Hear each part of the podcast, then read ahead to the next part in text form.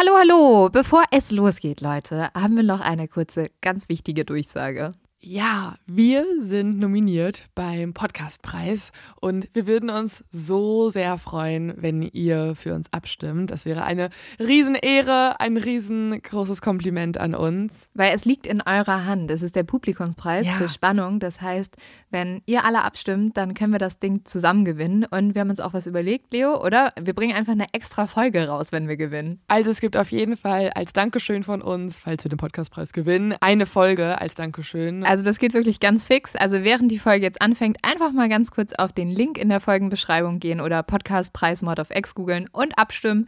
Dankeschön! Dauert nur wenige Sekunden und man muss sich auch nicht registrieren. Und jetzt geht's los mit der Folge.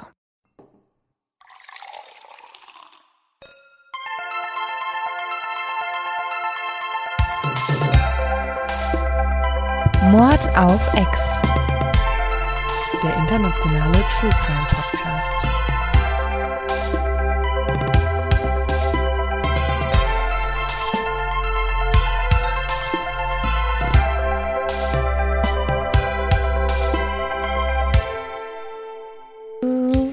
Möchtest du den Sekt öffnen? Ja, Leo wurstelt hier gerade noch um.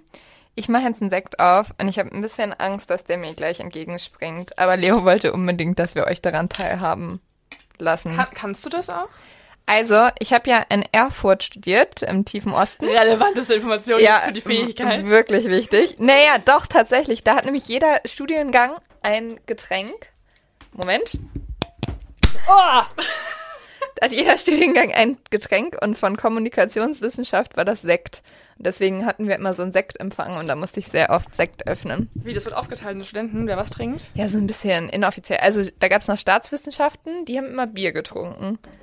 Und wir KWler haben Sekt getrunken. Liegt es vielleicht daran, dass KWler öfter Frauen sind und Staatswirtschaftler öfter Männer? Ja, und so ein bisschen äh, KW soll so ein bisschen schickimicki manchmal sein. Habe ich nicht so richtig reingepasst. Ah, so, okay, warte. Bist du jetzt bereit? Es ist total viel Geräusche Es ist super viel. Geräusche, es ist richtig Oh no. Leute schalten jetzt schon weg. Leute schalten jetzt schon weg. Nein. So. Wir sind back. Vor allen Dingen sind wir zurück mit hoffentlich besserer Mikroqualität. Das, ja. Letztes Mal haben wir auch schon mit guter Qualität aufgenommen, also mit guten Mikros, mit teuren Mikros vor allem. Jedoch haben wir in der Nachbereitung, glaube ich, raus irgendwie einen Fehler gemacht mit dem Filter. Aber diesmal, ich hoffe, es fällt irgendwem auf, vielleicht fällt es auch gar keinem auf. Dass wir Jetzt, gute, nachdem wir es gesagt haben, fällt es euch hoffentlich auf. Aber ähm, wir sollten jetzt eine bessere Mikroquali haben. dafür Und natürlich auch eine heisere bessere- Stimme. Ja, immer. Wir haben, hast du gerade gesagt, dafür eine heißere Stimme? Heiser, ne? Achso. Ich, ich war eher bei der heißeren Stimme. Ja, wir kriegen das schon hin. So wie immer, Leute. Ich finde es total krass, dass irgendwie sonst immer, weiß ich nicht, vor der Kamera ist es wichtig, dass du gut aussiehst, machst davor noch irgendwie so eine Woche Diät, so kurzfristig schnell nochmal irgendwie Kilos runter. Und beim Podcast ist es alles scheißegal. Das Einzige, was zählt, ist die Stimme, also die inneren Werte. Wow. Ich habe mir eben noch so einen halben Adventskalender reingezogen, weil Leos Mama war so süß und hat mir auch einen Schoko-Adventskalender besorgt. Und äh, den habe ich sehr lange nicht geöffnet und jetzt habe ich eben die ersten sieben Türchen alle aufeinander gegessen. War ziemlich geil, muss ich sagen. Freut mich. Jo. So, ähm, bist du bereit zu mein, für mein zu dumm zum Verbrechen? Ja. Okay.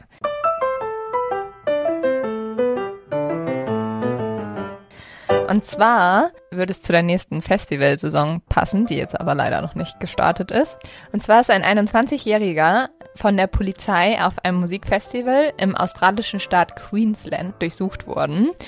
Und dabei ist ein kleiner Beutel gefunden worden mit MDMA drin. Was jetzt besonders dumm war, war, dass der Typ sich noch nicht mal rausreden konnte und sagen konnte, ja, es ist nicht meins oder so, weil auf diesem Beutel stand MDMA bei Fund bitte melden unter, dann stand da sein Name drauf und seine Adresse und seine Handynummer. Und er meinte dann, als die Polizei ihn gefragt hat, warum er das gemacht hat, meinte er, ja, ist halt so teuer und wenn er das verliert, Okay, das ist mein Lieblingsverbrechen bisher. ich fand's auch geil. Aber ich habe das mal auch mal einmal erlebt in Berlin. da hast du auch dein MDMA Surprise. Da verloren. habe ich auch mein MDMA verloren. Nee, aber da waren wir auch auf so einem Festival draußen. Und auf einmal ist ganz panisch ein Typ rumgerannt und meinte, ich habe hier irgendwo meinen Beutel Koks verloren. Weil das ist halt auch eine Stange Das Geld. ist aber schnell weg in Berlin, wenn das einmal ja, ich verloren wollte auch sagen, vielleicht hätte er auch seinen Namen draufschreiben sollen. Mhm. Naja, in dem Sinne, Oder cheers auf das. Was für Menschen würden denn sowas finden und dann guten Gewissens wieder zurückliefern?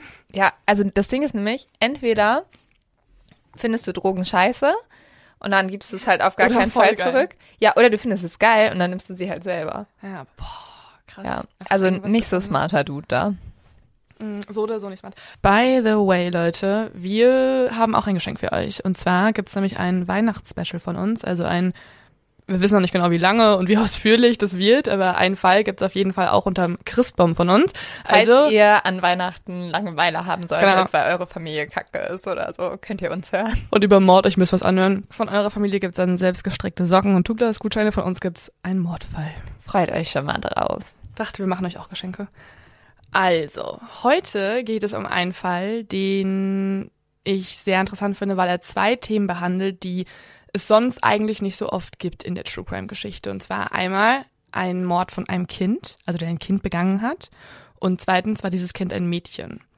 Beides Krass. eher Seltenheiten, weil wir wissen ja alle selbst, die meisten Serienmörder sind doch eher männlich. Und ich finde auch gerade Morde von so einem Kind ist halt echt immer wie aus so einem, einem Horrorfilm, wo so ein kleiner Junge mordet oder sowas. Man könnte es auch gut verfilmen, wenn nicht die Mutter der des Opfers, unsere heutige Täterin, verklagt hätte, dass jegliche Art von Ausschlachtung der Geschichte halt verboten ist, sozusagen. Achso, sie jetzt zu sagen, ja, kann ich aber auch Ja, verstehen. total klar. Also gerade wenn ein Kind Täter ist, da stürzen sich ja dann sofort alle Medien wahrscheinlich drauf. Aber ich glaube, du darfst halt auch trotzdem, wenn die Mutter klagt, dass du dir jetzt irgendwie die Geschichte nicht ausschlachten darfst, darfst du ja trotzdem darüber berichten. Über den ja, es ist glaube ich Gerichtsprozess auch keine und so. Podcast-Folge Ja, gerade überhaupt. natürlich, ja. Und zwar geht es um den Fall von Alicia Bustamante. Wo kam die her? aus Amerika. Und zwar wohnt Alicia in St. Martins. Das ist eine klein, ein ganz, ganz kleines Dorf in Missouri. Also wirklich super pimpfig. Ich bin da auch durchgelaufen mit Google Maps. Das ist meine, mein, mein Hobby irgendwie. Wenn ich was Interessantes lese über einen Ort, dann ich weiß nicht warum, aber ich brauche immer ein Bild vor Augen und laufe dann mit diesem Google Maps Männchen durch die Straßen und gucke mir mal so die Höfe an. Und da ist es wirklich so, alles ist grün, idyllisch, sehr viele Bäume, sehr viel Wald und dann so Ranches mit riesigen Grundstücken weit entfernt voneinander und eine Kirche, eine Schule und sonst eigentlich nichts. Okay. Und noch ein paar Tiere. und da ist sie aufgewachsen. Da ist sie aufgewachsen. Eigentlich hat sie vorher mit ihrer, äh, mit ihren Eltern in Kalifornien gelebt, aber ihre Mutter ist drogenabhängig und auch oft weg, also nicht für sie da. Und der Vater ist im Gefängnis wegen Körperverletzung. Und deswegen ist dann ihre Großmutter zusammen mit Alicia und ihren Geschwistern, sie hat nämlich noch zwei jüngere Zwillingsbrüder. Und sie hat eine junge Schwester namens Emma, die ist sechs Jahre alt und ist auch sehr wichtig für diese Geschichte. Und wie alt ist Alicia? Alicia ist zu diesem Zeitpunkt 15 Jahre alt. Wir sind im Jahr 2009. Der Fall ist in der medialen Aufbereitung eigentlich eher vernachlässigt worden. Also es gibt noch keine Doku darüber, kein Buch, auch fast keine Podcast-Folge, auch von keinem englischen Podcast. Meine Recherche war dementsprechend schwieriger, weil ich mir jeden x-beliebigen Artikel reingezogen habe und das war dann unter anderem von sowas wie ähm, Murderpedia, ABC News, True Crime Daily und so weiter. Also es war, es ist auf jeden Fall ein Fall, der noch nicht so oft besprochen wurde und ich finde es aber persönlich deswegen auch nochmal doppelt interessant. Ich finde, es gibt ja immer diese großen Fälle, von denen jeder sofort auch schon ganz viel weiß, weil die so medial behandelt wurden.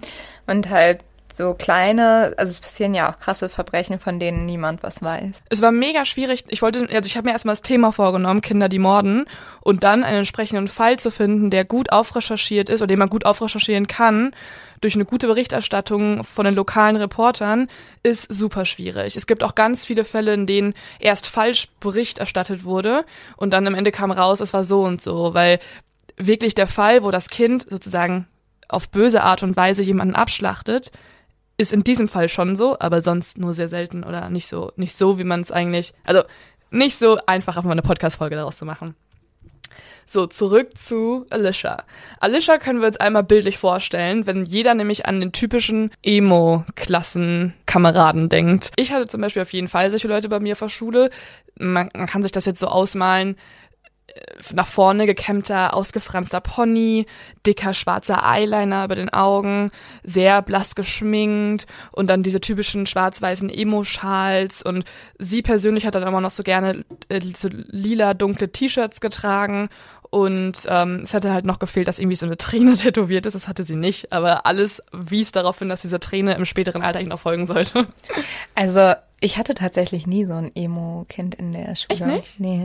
Also Fall bei uns war es mal so ein bisschen Trend, dass jeder da so ein bisschen mitgelaufen ist. Ich hatte auch mal so nach vorne gekämmten Pony. Das ist Ja. ja auch interessant. Sie ist halt genau unser Jahrgang, ne? Also sie wäre jetzt, sie lebt ja noch, sie ist jetzt 25 Jahre alt. Und das im Jahr 2009, da war sie 15 und da waren wir halt auch auf der Schule, so ungefähr im gleichen Klassenalter. Ja. Das ist auch nochmal irgendwie total die Parallele. Und sie hatte auch noch das Fable für so eine Art Fratzen-Make-up. sie hat zum Beispiel wie bei dem Joker-Film, den ja jeder gerade wahrscheinlich gesehen hat, also das Cover könnt ihr euch vorstellen, so hat sie sich auch ihre Augen geschminkt. Also mit so Zacken nach unten Und ist in sie so schwarzen auch Eyeliner. zur Schule gegangen? Das weiß ich nicht. Aber sie hatte schon, also ihre Klassenkameraden haben auch später dann berichtet, dass sie immer schon merkwürdig war und auch oft über Mord geredet hat in der Schule. Und sie hat sich zum Beispiel auch geritzt äh, und davon dann auch Fotos gemacht und auf MySpace gepostet. Also bei uns wäre das jetzt irgendwie auf SchülerVZ gelandet und sie wäre auch safe in so Gruppen Emo-TM oder was auch immer da die ganzen Gruppen waren. Und sie hat zum Beispiel auch auf ihrem YouTube-Profil angegeben unter Hobbys Cutting, also Ritzen, und Killing People. Wow. Also sie hat schon sehr früh angefangen mit diesem Bild von sich zu spielen und das auch der Öffentlichkeit so zu präsentieren. Also als eher düstere, makabere Persönlichkeit, die auf, auf, auf das Mord halt steht. Aber ich finde da noch, also da finde ich fast krasser, dass halt da drin stand Cutting, weil ich finde, Killing People kannst halt noch so ironisch nehmen. Also keine Ahnung, weißt du, das nimmt sowieso niemand ernst, was wahrscheinlich auch das Problem ist. Aber halt, wenn du dich halt selber schneidest, zeigt das ja schon, dass du auf jeden Fall ein Ja, Problem die hat auf, hast. die hat auf jeden Fall ganz krasse Probleme gehabt. Sie hatte auch Depressionen, war auch deswegen für zehn Tage einmal in der Psychiatrie, weil sie auch ähm, Suizidversuch vorgenommen hat. Aber dann ging es ihr wahrscheinlich nicht gut, weil also Ja, also man fängt ja an, gut. genau, man fängt ja an, sich selber zu schneiden, weil man irgendwie so viel Schmerz, glaube ich, im Leben Das, hat. das, ja, das auf jeden Fall. Also sie hatte sehr viel Schmerz. Was aber auch hinzukommt, ist halt in diesem Emo-Lifestyle-Bild ist ja auch das Leiden und das Dunkle und der Schmerz gehört halt auch ein bisschen dazu als Komponente. Also ist es, glaube ich, nicht gerade förderlich, dass du dich genau so einem Lifestyle hingibst, in dem das auch ein bisschen gefeiert wird. Nee, natürlich nicht. Aber nicht jeder, der jetzt irgendwie ein bisschen emo-mäßig drauf ist, schneidet sich ja automatisch irgendwie jetzt die Arme auf. Nee, mm, mm. Das, Das ist, ist also ja- es weist auf jeden Fall auf psychische Probleme hin. Ja. Aber, aber natürlich, ja. Das ist auch später, das wird auch später noch dann in einem Gerichtsprozess zum Beispiel auch mit ins Spiel gebracht. Sie war trotz allem relativ gut in der Schule, also hatte okay bis gute Noten und sie engagierte sich nebenbei in der Jugendgruppe der Kirche. Sie war also wöchentlich in der Kirche. Voll komisch. Also wenn man so emo-mäßig drauf Ja. ist und dann aber in der Kirche so aktiv. Ach Gott, heute wird noch, werden noch ein paar Menschen gekillt. Die kannst du dann nach oben in den Himmel nehmen. Okay, das war jetzt ein bisschen sehr schwarz, leider. Sie war ein sehr ambivalenter Mensch, können wir festhalten. So, wie gesagt, sie ist ja dann mit ihren Großeltern nach St. Martins in Missouri gezogen. Am Freitag, dem 17. Oktober 2009, geht Alicia nicht zur Schule. Sie schwänzt also. Und sie denkt sich so, ja, wie kann ich meine Zeit geiler nutzen? Ja, dann buddel ich halt mal zwei Gräber. Und sie geht dann in ihren Hinterhof, also sie hatten halt so eine Ranch genau im Wald und hatten dann noch so ein Waldstück, was nicht wirklich ihnen gehörte, aber so der Übergang war zum Wald, wie man sich so ganz mal vorstellen kann, Leuten auf dem Dorf. Ich habe auch so gewohnt. Ja, ich auch. ja, wirklich. Und hat dann einmal bei sich im Garten oder halt in diesem Waldstück ein Grab ausgebuddelt und dann nochmal eins ganz weit im, tief im Wald drin. Und dann die nächsten. Das hat sie einfach so Einfach gemacht. so und auch weil sie öfter davor schon halt überlegt hat, eigentlich würde ich echt mal gern wissen, wie es sich eigentlich so anfühlt, jemanden umzubringen.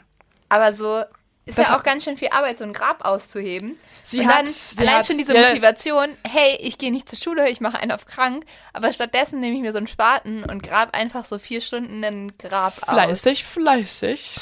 Ja, auch halt einfach echt ein Produktiv. bisschen Ding Ding. Bisschen. Sie hatte Killing People als Hobby bei YouTube. Da war Ja, Ding, okay. Ding, Ding, Ding, Ding, Ding, Ding. Heute wird es da eine geile Insta-Story zu geben. Hey Leute, ich gehe heute mal in den Wald. Boah, safe hätte sie jetzt ein richtig so düsteres Instagram-Profil mit so schwarzen Fotos und ja. ähm, Oder so wie diese Serie bei Netflix. Wie heißt die? Ähm, Stranger, nein. Nee. äh, Ähm, Reason, nee, das, wo die eine Frau. 13 Reasons why. Nee, wo jemand auch jemanden umbringen will. How to get away with murder. Nein. Boah, das ist gerade so ein Quiz. Wo jemanden jemanden um. Ah, du meinst End of the Fucking World? Ja. Lieblingsserie. Ja. Leo-Tipp, aber nicht in dieser Folge, weil ich Aber so stelle ich mir sie gerade ein aufgeschrieben hab. bisschen vor. Äh, ja, ja, ja. Man Ja. kann sie gut mit James aber eher vergleichen. Mhm. Die eine Protagonistin heißt ja auch Alicia, aber sie ist eher der Oh. James in der Serie. Genau. Sie dachte sich halt so, jo, wie fühlt sich's eigentlich an? Und kein Bock auf Unterricht, aber Bock auf Morden. Dementsprechend hat sie halt diese beiden Gräber ausgebuddelt und erstmal aber auch kein Opfer gefunden in der Gegend und hat noch die nächsten fünf Tage damit verbracht, wieder normal zur Schule zu gehen, hat mit Freunden gespielt, aber hauptsächlich hat sie gewartet. Gewartet darauf, dass sie das perfekte Opfer finden kann. Man muss sagen, diese Gräber, die waren zu klein für eine Leiche eines normal ausgewachsenen Menschen und sie passten eher so für ein Kind. Oh nein. Ja, deswegen, das wollte ich gerade noch mal ergänzen. Also meint, es ist ganz schön viel Arbeit. Ja, sie hat es leicht gemacht. Und da, wahrscheinlich wäre es jetzt für sie, einen erwachsenen Menschen umzubringen, auch nicht so leicht, oder? Wir, wir sehen ja auch, wie sie vorgegangen ist. Das passte halt nur auf ein Kind zu, leider. So, fünf Tage später, also am 21. Oktober 2009, ist ein Mittwoch und 17 Uhr ist es jetzt gerade. Alicia beauftragt jetzt ihre jüngere Schwester Emma, von der ich vorhin schon mal erzählt hatte, die sechs Jahre alt ist, dass sie einfach mal durch die Gegend laufen sollte und also ihr Nachbarskind zum Spielen fragen sollte. Und sie rennt dann also zu einem Haus, das ist so 10 bis 15 Minuten von denen zu Hause entfernt.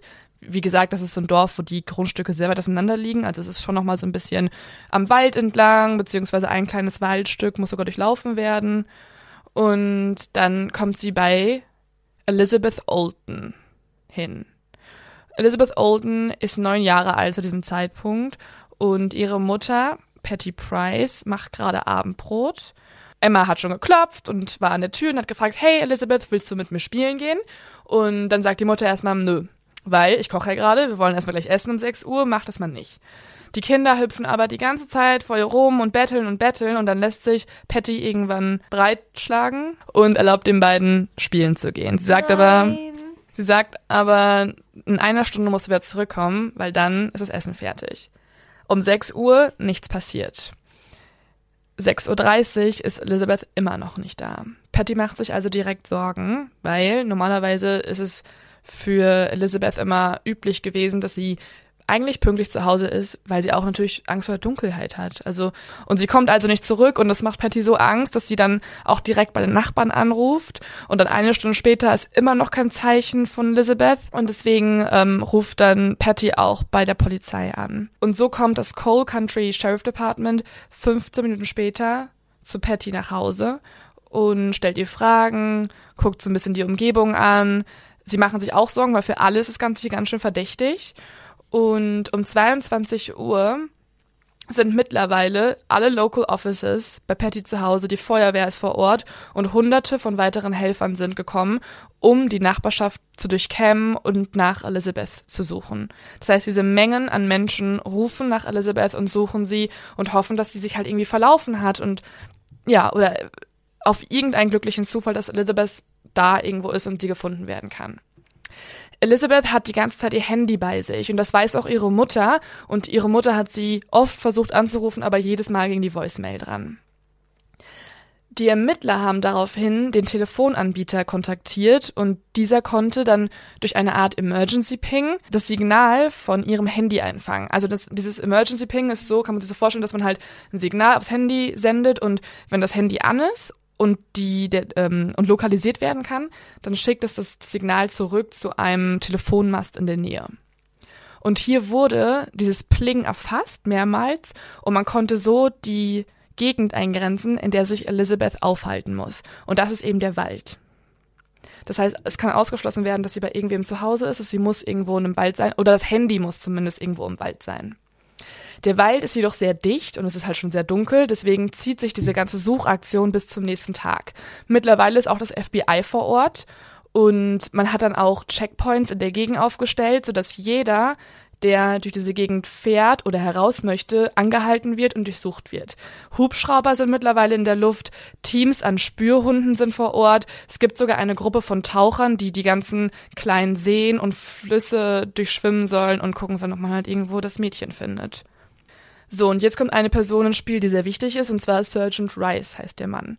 Er ist der Missouri State Highway Patrol Sergeant, also er leitet, kann man so übersetzen, er leitet die investigative Abteilung und muss jetzt hier die Mission übernehmen.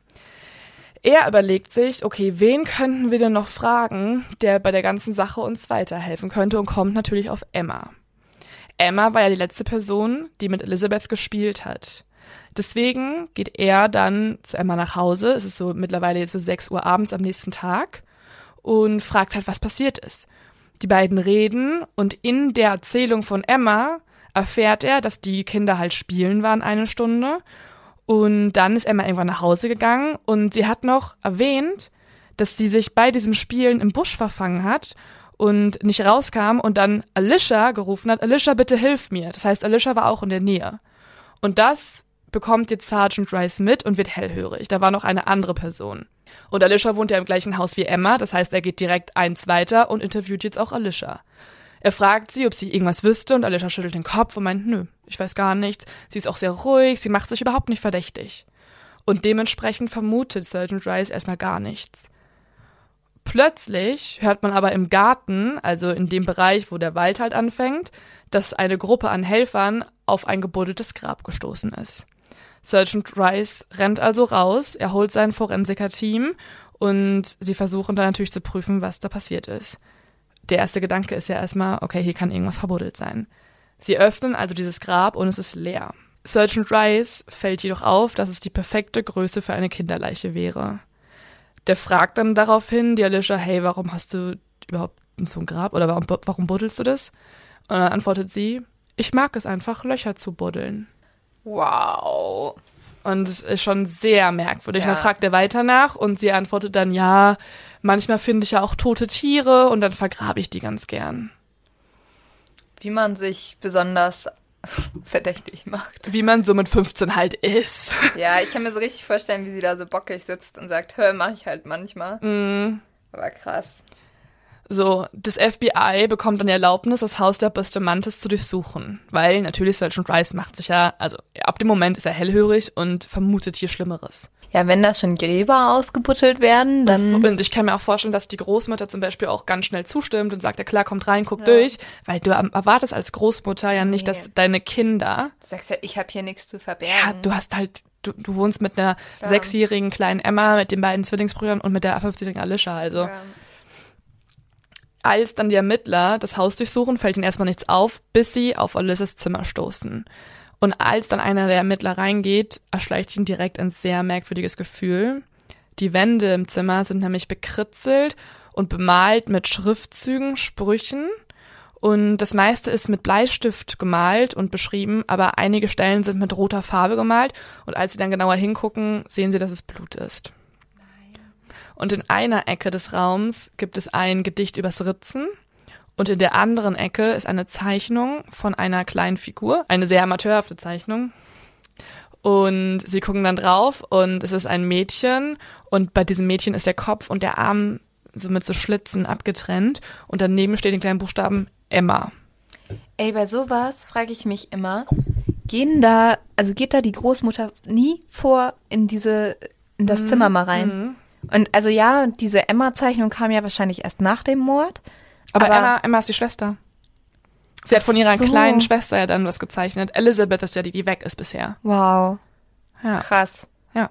Das kann ich mir überhaupt nicht vorstellen, dass da nicht mal die Eltern drauf aufmerksam werden oder die Großmutter in dem Fall. Da würde ich dann auch schon mal ein bisschen hellhörig werden, wenn man sowas mitkriegt. Ja, ich meine, die, das Kind hat sich geritzt ne, und das, hat, das wussten alle. Sie hat davon Fotos online gestellt und so und ihr ganzer Arm war aufgeritzt und sie hat sich so geschminkt und so. Dann, also sie hat ja eigentlich schon, der, der Hilferuf war ihr Aussehen. Außerdem finden sie jetzt was und das macht Alicia eigentlich nicht nur verdächtig, sondern schon eigentlich ist es der Schuldbeweis. Sie finden nämlich ein geheimes Tagebuch. Filmszene. Und sie durchblättern das Tagebuch und es ist halt natürlich total viele verstörende Einträge drin. Der aktuellste Eintrag ist jedoch der schlimmste und zwar ist er vom 21. Oktober, also der Tag, an dem Elizabeth verschwunden ist. Und der Eintrag ist so ungefähr sechs Zeilen lang. Und man hat, also man kann sehen, wir laden davon ein Foto hoch, man kann sehen, dass eine Schrift dort ist, aber im Nachhinein wurde diese Schrift oder dieser Schriftzug mit blauer Tinte überkrickelt. Also man erkennt gar nichts mehr. Es ist so ganz viel, so ganz so durchgedrücktes Gekritzel. Es ist einfach nur ein blauer Teil von Tinte. Und darunter steht noch ein Satz, der nicht durchgekritzelt wurde und der sagt, okay, ich muss jetzt mal in die Kirche, lol. Also LOL. Laughing out loud. Also wahrscheinlich war das ihr Geständnis und dann hat sie gesagt, okay, Ja. ich muss jetzt. Ja. Wow. Natürlich, das FBI wäre ja nicht das FBI, wenn sie das nicht rausfinden würden, was da früher drunter steht. Schicken das natürlich ein, bekommen dementsprechend dann die Auflösung dieses ein des Tagebucheintrags und der ganze Text ist folgender. Mittwoch, der 21. Oktober. Ich habe gerade jemand getötet. Ich habe die Person stranguliert, ihr die Kehle durchgeschnitten und auf sie eingestochen. Jetzt ist sie tot. Ich weiß nicht, was ich gerade fühlen soll. Es war mega geil. Sobald man über das Oh mein Gott, ich kann das nicht machen Gefühl hinweg ist, lässt sich das Ganze ganz schön genießen. Ich bin trotzdem ziemlich nervös und zittrig gerade. Okay, ich muss jetzt mal los in die Kirche. Lol. Oh Gott. Krass, oder? Also, mit 15 Jahren, ne? Mit 15 Jahren war ich der krasseste Nerd, Alter. Ich habe so viele Bücher verschlungen und war so ein richtiges, so ein Nerdkind. Und Ja. also man darf natürlich sich nicht vergleichen mit sich dann. Nee, also ich finde, man fragt sich ja immer so, also es ist ja auch sowieso eine Frage, die viel diskutiert wird.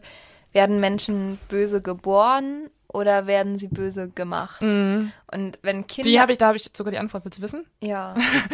Also ähm, beides zum Teil. Also man kann beides nicht ausschließen, weil zum Teil werden Leute halt mit einer Art von Veranlagung geboren zu empathieloserem Handeln. Hatte Ähm, sie das? Das ist noch nicht, also sie ist halt, der Fall wurde auch nicht groß aufgearbeitet. Sie ist jetzt kein, sie wurde jetzt nicht durch verschiedene Gutachten durchleuchtet und ihre Psyche wurde noch nicht so, also zumindest nicht der Öffentlichkeit zugänglich analysiert. Wenn es dazu Infos gibt und ein Update, können wir es auch gerne hier nochmal erzählen, aber bisher gibt es dazu wirklich nur lokale Berichterstattung und so ein paar True Crime, Pod oder nicht Podcast, paar True Crime ähm, Websites haben sich da dem Ganzen so ein bisschen genähert. Aber eigentlich ist der Fall noch nicht wirklich durchleuchtet. Aber genau, normalerweise ist es so, dass man sagt, es sind verschiedene Faktoren, also wirklich total viele Faktoren. Es kann ein soziales Umfeld sein, äh, die Erziehung, aber auch die Veranlagung und nicht eins oder das andere ausgeschlossen werden. Und ich hatte auch die letzte, nee, die vorletzte Folge, wo es um die McDonald's Triad ging, hatte ich ja gesagt, dass diese drei Anzeichen im Kindesalter wichtig sind, wenn man die vorfindet, dass man sich dann Sorgen machen kann. Aber auch die sagen nicht aus, dass irgendwas passiert in der Zukunft. Okay, wir sind äh, zurück. Gerade ist unser Laptop abgestürzt und ich hatte einen Riesenschock, weil meine Stimme wird langsam heiser und ich kann nicht nochmal alles nochmal neu erzählen. Leo hatte schon, war kurz vorm Heulkrampf. Okay, so schlimm war es auch nicht. Aber ich war so, da müssen wir alle Schauspielenden. Ja. Das ist so wie bei Gemischtes Hack, diese eine Anekdote von Tommy, wo er so meint, das finde ich auch so geil, weil es stimmt so, dass wenn man eine Sprachnachricht abschickt und die Sprachnachricht wurde nicht richtig gesendet, dann musst du noch mal auf alles neu reagieren. Und mir ist das so oft schon aufgefallen, dass wenn ich Leuten irgendwie ja, oh mein Gott, ich bin so froh, dass du diesen Job bekommen hast. Und dann wurde es nicht abgeschickt. Und Und, dann dann, musst du es nochmal machen. nein, du hast diesen Job bekommen? Wow. Oh. Und dann hat Alicia, nein. Wie sah sie aus? Okay, aber ähm, dann haben sie sie verhaftet oder was ist passiert? So, also, sie haben jetzt also diesen Tagebucheintrag von Alicia gelesen und sie wissen offiziell, okay, da ist, das, das Girl hat eigentlich gerade alles gestanden, halt in ihrem geheimen Tagebuch. Sie hat auch nie so richtig nachgedacht, ehrlich, ne? Also, wenn du jemanden, Tipp an alle Mörder, wenn ihr versucht, irgendwen umzubringen oder wenn ihr schon jemanden umgebracht habt, schreibt das nicht in euer Tagebuch rein. Es ist nicht so smart. Schreibt ja, sie auch- hat's ja durchgestrichen. Schreibt auch, verbrennt es vielleicht dann. Ja. Oder so, wie so diese Drucker. Oder äh, vergrab's im Wald, wenn du schon so gerne gräbst. Aber ähm, vor allen Dingen verlink auch nicht in deinem YouTube-Profil Killing People als Hobby. Ja, ist nicht so smart. Sie nehmen also jetzt Alicia mit aufs Revier. Und sie sagen erstmal nichts vom Tagebucheintrag, weil Sergeant Rice ist eigentlich ein relativ guter, ja, der findet, der kann das ganz gut in diesen Interviews. Er hat auch so eine Taktik, wie er später dann auch der Presse erzählt, in der er immer dann den Personen, der verdächtigt, oder von denen er jetzt schon weiß, dass sie es gemacht hat, erstmal so, so Momente, mit ihr Momente durchführt, wo er gar nichts sagt. Also er wendet ganz viel Stille an und fragt dann Alicia erstmal noch so, ja, hast du es gemacht? Und sie sagt dann nein. Sie streitet das die ganze Zeit ab. Neben ihr sitzt ihre Großmutter und noch ein weiterer Ermittler. Mit diesen Pausen und mit dieser Stille merken alle im Raum, wie Alicia immer nervöser wird. Also mit jeder Pause ist sie sichtlich gestresster. Und dann irgendwann, wenn sie eh schon so kurz vorm Zusammenbruch ist oder vom Einknicken, erwähnt Sergeant Rice das Tagebuch. Und der liest dir daraus vor und der sagt, hey, wir haben hier deinen Beitrag und du hast gesagt, ähm, Kehle durchschlitten und das und das. Und die Großmutter bricht zusammen. Die Großmutter weint und verlässt den Raum. Und ab diesem Moment, wo Alicia also frei reden kann, ohne die Großmutter, gesteht sie alles. Ja. Sie erzählt also genau, was sie gemacht hat. Sie beschreibt die Tat auch im Detail. Also die beiden waren nämlich auf dem Spielplatz, also Emma und Elizabeth. Und dann befiehlt Alicia irgendwann der Emma, hey, geht nach Hause. Ich bringe ihn schon Elizabeth nach Hause. Und sie nimmt also Elizabeth an der Hand und geht mit ihr in den Wald. Und sie gehen relativ lange. Also der Weg von der Stelle, wo sie gespielt haben, bis zu dem selbstgebuddelten Grab im Wald sind so an die 15 Minuten. Alicia hat also sehr lange Zeit über ihre künftig geplante Tat nachzudenken. Und genau das wird ihr auch dann später noch in den Prozessen vorgeworfen. Und Alicia sagt dann der Elizabeth, hey, ich will dir was Tolles zeigen, es ist nur noch ein Stückchen weiter. In der Tasche hat sie jedoch schon ein Küchenmesser bereit. Und als sie dann ankommen bei diesem selbstgebuddelten Grab, fängt Alicia an, Elizabeth zu strangulieren, mehrmals. Und später auch noch dann auf ihre Br- Brust einzustechen, sechs oder sieben Mal und schneidet ihr anschließend die Kehle durch. Wow, vor allem das so beim. Das ist ja das erste Mal, dass sie gemordet hat. Die hat ja auch vorher keine Tiere gequält oder so und dann gleich Das, so. das weiß ich nicht. Also, wie Okay. gesagt, also das kann doch, das kann halt sein. Ne? Aber dass sie es so brutal gleich durchgeführt hat, das ist schon heftig. Und genau das alles erzählt sie dann auch Sergeant Rice. Und dieser lässt sich dann von ihr auch das Grab zeigen im Wald. Und man kann sehen, dass sie noch nicht mal, also die Leiche war halt nur so ganz spärlich verbuddelt. Man hat sogar noch so ein paar Körperteile im Dreck dann finden können, nachdem man das so ein bisschen wegge, wegge, die Laub da weggemacht hat und so. Also, es geht jetzt um die Verurteilung. Was passiert mit einer 15-jährigen Mörderin, die noch wirklich jung ist und dementsprechend ja auch nicht wie ein erwachsener Mensch verurteilt werden könnte? Sie bekommt, sie, es gibt zwei Urteile. Jetzt, letztendlich ist sie jetzt gerade im Gefängnis. Sie hat dann 35 Jahre und fünf Monate bekommen mit der eventu eventuellen Option auf Bewährung. Das heißt, Lynn, wenn wir so um die 35 Jahre alt sind, müssen wir nochmal nachgucken, was ist eigentlich mit Alicia? Ist die jetzt gerade schon wieder frei? Das kann Fahren wir also- mal hin und besuchen sie. Alicia, du bist herzlich eingeladen mit 35, stellen wir dir Auf Fragen. gar keinen Fall. Nee, ich finde sie auch echt gruselig, weil es gibt ja auch das, äh, den, das, das ähm, Vorurteil oder weiß ich nicht, wie man es nennt, äh, dass äh, Serienmörder oder Psychopathen so tote Augen haben. Hast du schon mal gehört? Und bei, ich finde, Alishas Augen sind gruselig. Die sind so ein bisschen tot, finde ich. Weil sonst sieht sie aus wie so ein ganz normaler 15-jähriger Teenager, aber diese Augen, finde die finde ich creepy. Ich finde es super, super gruselig, wenn Kinder morden. Also es ist ja sowieso klar, jeder Mord ist gruselig, aber Kinder ist halt nochmal, weil jedes Kind hat ja an sich so eine Unschuld, die ihm irgendwie anhängt. Und die wird halt gebrochen ins Extremste. Und ich weiß nicht, ich finde auch halt jeden Horrorfilm doppelt so gruselig, wenn das ein kleines Kind ist, das Menschen umbringt. Weil es sind halt so die Leute, von denen du es Das nicht ist doch- erwartest. Ich habe das ja, also ich habe das jetzt die letzten Tage über, über immer wieder recherchiert. Und gestern Abend war ich alleine in meiner Wohnung und äh, hatte echt Angst, dass irgendwie so eine Alicia halt auf einmal um die Ecke aufkreuzt oder der Geist und dann so, ihr redet über mich. Die ist noch echt tot, ups. Äh, plötzlich aus dem Gefängnis freigekommen ist und bei mir im Zimmer sitzt. Ja, mein Geheimtipp ist, falls so ein Geist kommen würde, würde ich, glaube ich, einfach mal mein Handy rausholen und eine Insta-Story für Mods auf X machen. Weil irgendwie dann, in dem Moment wird es so surreal. Und das wird uns so nach vorne pushen. Ja, auf Der jeden Fall. Podcast, der einen Geist gesehen hat. Das müsst ihr euch jetzt immer denken. Also, falls ihr nachts Angst habt, dass irgendjemand kommt. Bekommt ihr Follower? Haltet euer Handy bereit, ihr könntet den Gig des Jahrtausends damit kriegen. Ja. So, Leo, hast du noch einen Tipp für uns? Ich habe mir gerade gedacht, vielleicht mal, es hätte wahrscheinlich ein bisschen mehr Sinn gemacht, wenn man die lustigen, äh, zu dumm zu verbrechen Stories immer nach so einem ganz schweren Mordfall hat, ne? Ja, weil Wir haben unsere Struktur, ah, Mist. du musst uns jetzt einen guten Tipp geben, damit wir hier gut rauskommen. Okay, ich habe einen Tipp. Oh, ey, das müsst ihr euch anhören. Das ist die beste Folge bisher, finde ich, beziehungsweise der Podcast ist eh so geil. Podcast UFO. Ich bin eh der riesen, riesen, riesen Fan. Ich glaube, es ist langsam an der Zeit zu sagen, warum wir diesen Podcast machen. Und zwar machen wir diesen Podcast, weil Leo einen unglaublichen Crush auf die Podcast-UFO-Jungs hat. Egal was, ich sag die ganze Zeit so, ja, ich fänd's mega cool, mal irgendwie so mit euch eine Live-Show zu machen oder so. Und Leo immer so, ich will die Podcast-UFO-Leute kennenlernen. Lynn, ich will natürlich sagen. Also, Podcast UFO Folge 192 Luminol. Es geht nämlich hauptsächlich um True Crime Podcast, auch wenn darüber ein bisschen abgehatet wird. Aber sehr lustige Rezension des ganzen Genres an sich eigentlich. Also hört euch das an. Und schreibt denen mal, dass Leo sie geil findet. Bitte. Das schneide ich raus. So, ihr Lieben. Ja, ich ähm, möchte, mein Ziel ist ja gar nicht, ich will ja, ich muss, na, ich will ja gar kein Daten. Ich will einfach nur mit Leuten befreundet sein, die ich über alles liebe.